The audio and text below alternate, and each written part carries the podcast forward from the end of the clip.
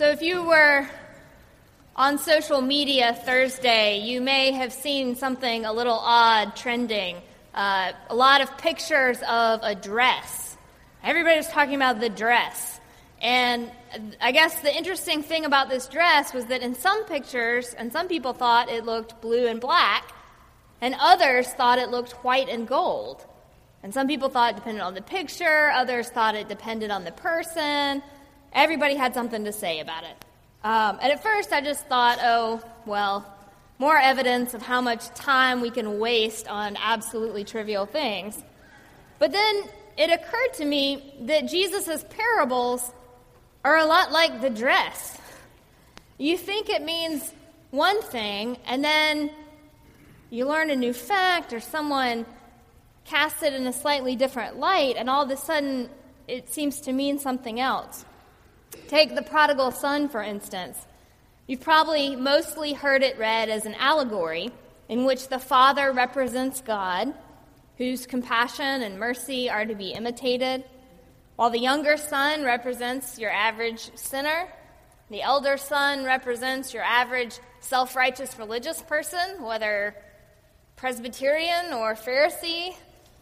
And if we identify as the younger son, then, well, we're grateful for our second chances. If we identify with the elder son, we hang our heads and try to be more generous. Many of us can identify with both characters, and some of us who have kids of our own can identify with the father who loves both his sons in spite of everything, and even if they don't quite understand it. And so then we cherish in our own hearts a new sense of how God must love us, the ferocity and the heartbreak of it. And that is a great way to hear this parable. Maybe it's even the black and blue version, the true, the true colors. But today I want to overexpose the photo just a little bit. Change up the light and see if the white and gold version of the parable has anything to teach us.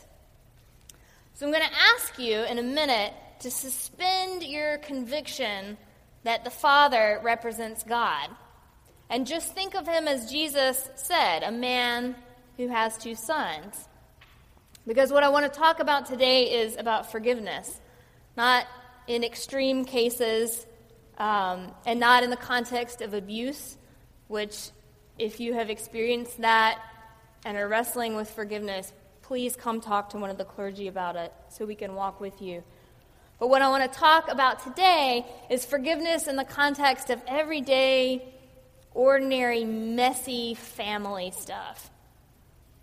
Now, there are lots of different kinds of families. We're born into them, we marry into them, we get baptized into them. And if uh, Nell Catherine sticks with us long enough, she'll probably learn that family is one of the best places to learn about forgiveness because you have so many opportunities to practice it. But that doesn't necessarily make it easy. So listen now for the word of God as it comes to us from the Gospel of Luke, chapter 15. There was a man who had two sons. And the younger of them said to his father, Father,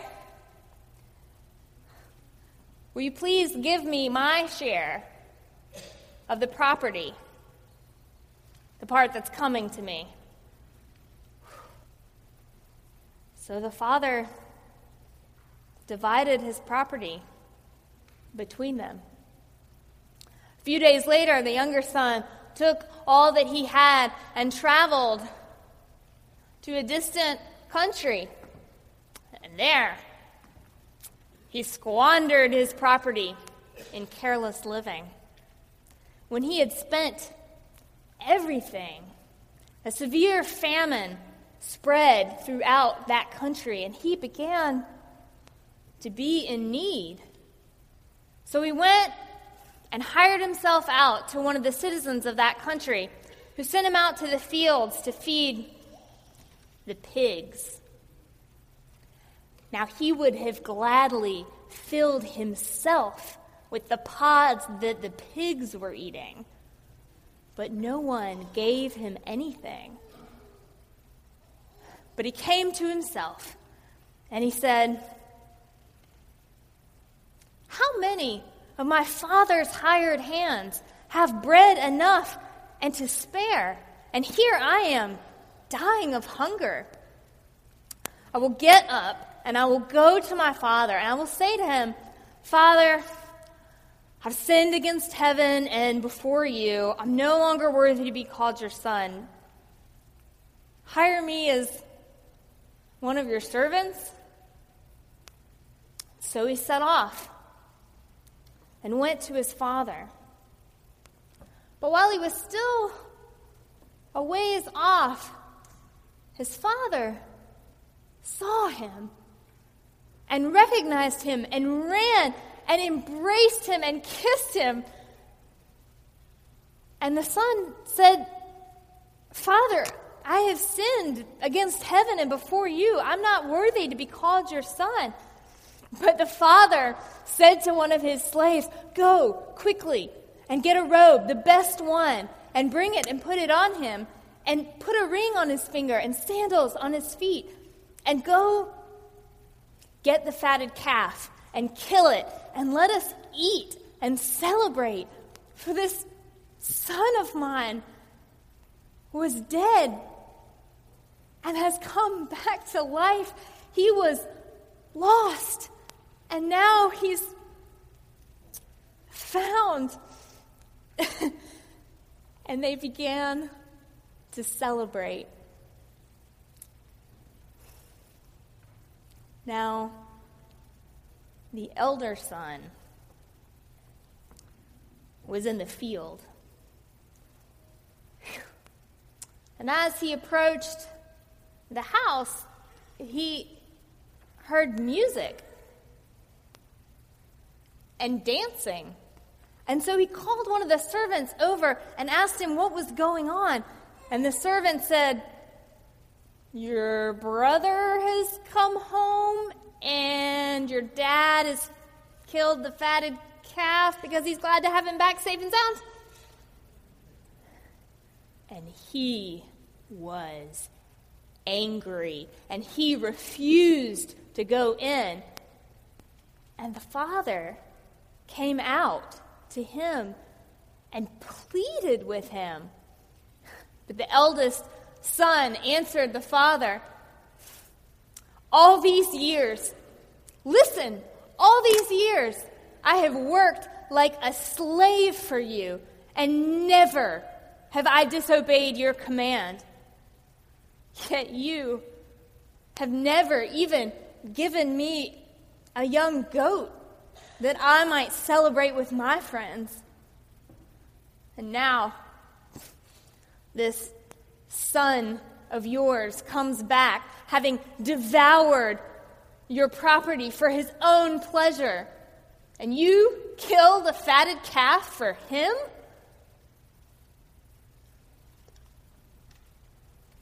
The father said to him, Son, you are always with me. Everything I have is yours. But we had to celebrate and rejoice because this brother of yours was dead and has come back to life.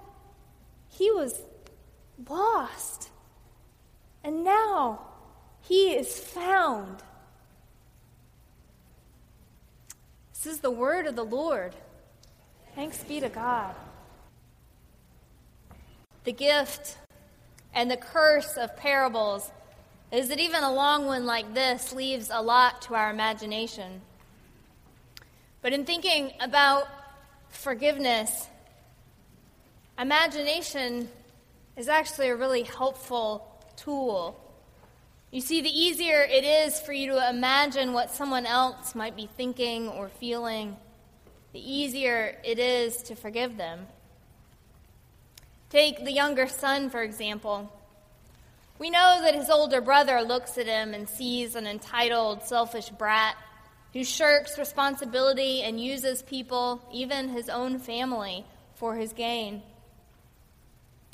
But all the text tells us is that the younger brother asked for his share of the inheritance early, went to a distant land, was careless, and spent all he had. We don't know what his motivation for leaving was. Maybe he was only 16 or 18 and simply longed for that independence that so many of us seek at that age. Maybe his careless living was more about immaturity than cruelty. Anybody else make some mistakes in college that they regret? Maybe he wasn't crazy um, about being a farmer and wanted to try his hand at something else. Maybe he couldn't stand taking orders from his know it all brother, especially knowing that his elder brother would get the lion's share of the inheritance, and then he would be dependent on his smug generosity to continue the lifestyle they were used to. Maybe it was the elder brother who taught him to smoke and drink and gamble in the first place. Maybe their mom died. And in his grief, their father left them for a while, at least emotionally. So often, the things we do to hurt each other are themselves born of suffering. Or take the elder brother. It's easy to write him off as a self righteous, judgmental party pooper, especially if we assume that the father is a stand in for God. But let's use our imaginations for a minute to hear the real pain behind the elder brother's words, however short sighted or self centered they might be. For one thing, it's possible that since the younger son's departure, or even before, the father hasn't been particularly attentive to his elder son. It happens sometimes in families that the squeaky wheel always gets the grease even in absentia. You might notice, for example, that the father doesn't think to send a messenger out to the field to notify his son that his younger brother has returned. He finds out this huge piece of family news secondhand. And they seem to have no qualms about starting the party without him. It's also possible that the father isn't a great listener. Notice that he doesn't even really seem to hear the younger son's confession. He's already giving orders, planning a party. Now, granted, it's hard to complain when someone's planning you a party, but you wonder if he even heard his son, if he even saw this new man that his son had become. Maybe this new man doesn't want the best robe or a party.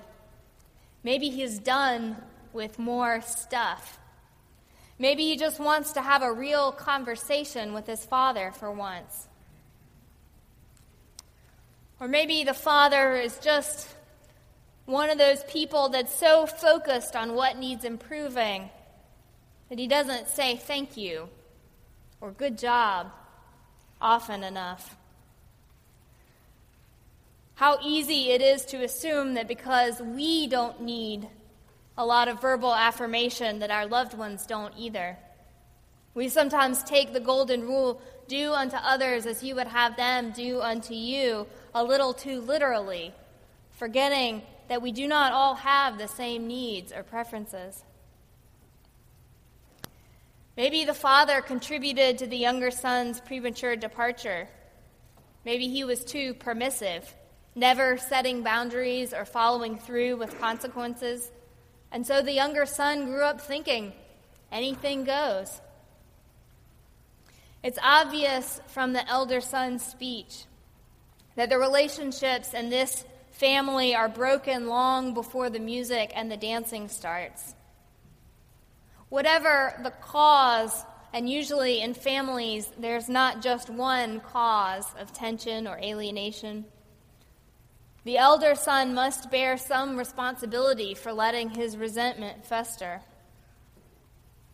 The point, though, is not to assign blame, but to hold up a mirror to our own families so that we might see how we all have choices that impact the whole system, how none in our families are perfect, and more often than not, our greatest strengths are deeply connected to our greatest weaknesses.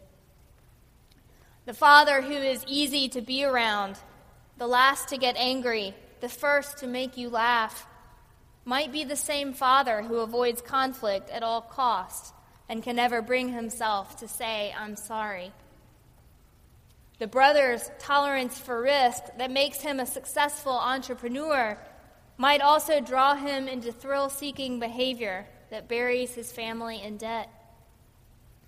The mother who worked really hard to become a respected lawyer and provide for her family can't enjoy vacations with them because she's thinking about work all the time. The sister who's always helping others isn't able to ask for help herself and ends up having a breakdown. Last week, Steve preached about honesty, which is a really important part of forgiveness.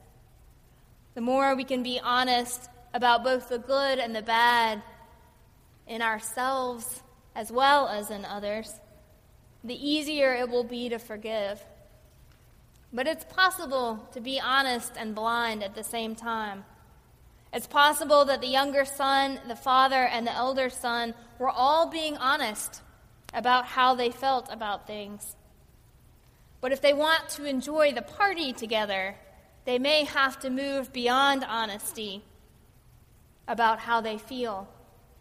They may have to actually listen to each other with a spirit of real openness instead of just making assumptions about what the others are thinking or feeling.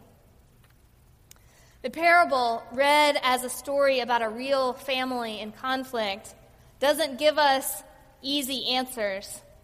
It doesn't tell us exactly how this family is able to work it out, what insights or apologies move them closer together. Perhaps it wants us to do that hard work for ourselves in our real families. I know that in my own life, forgiveness has sometimes come very slowly and in stages. An insight into someone's personality here, a realization of my own faults and contributions there, an understanding of the larger family system, a moment of honesty or vulnerability, a look of pain in the other's face a new fact that changes how I see everything. And sometimes forgiveness has, has come as a total gift beyond any of my efforts. One time in particular, I found myself having to serve communion to someone who had hurt me deeply. As I held out the bread to him, my stomach all in knots, I had to say the same words to him that I said to everyone This is the body of Christ, broken for you. And by some miracle of the Holy Spirit, I realized that it was true. That Jesus had already done the hard work of forgiveness for me. And the hole in my heart closed up and even though he never apologized, and to my knowledge, he never experienced any of the suffering that I had been wishing upon him for months, I, I felt healing and I was able to move on. No, this parable doesn't give us an easy checklist that we can use to forgive those who know us best and sometimes have hurt us the most deeply. What it does do for us, though, is hold out a vision of what awaits us on the other side of forgiveness. It's a celebration, a feast. And the question is not who will be invited or who will not be invited. The question is who will be able to enjoy it? As long as the younger son feels unworthy, as long as the elder son doubts his father's love for him or his brother's capacity to change, and until both sons see themselves as brothers once more, there's little hope for any of them. I'm afraid the only way into joy, at least in this parable, is together. The good news is that there's a party waiting for us, a table set for a feast. Forgiveness just may have to be the doorway we have to walk through in order to get there. But if we can't walk, the love of God in Jesus Christ, my friends, can carry us. Amen. Amen.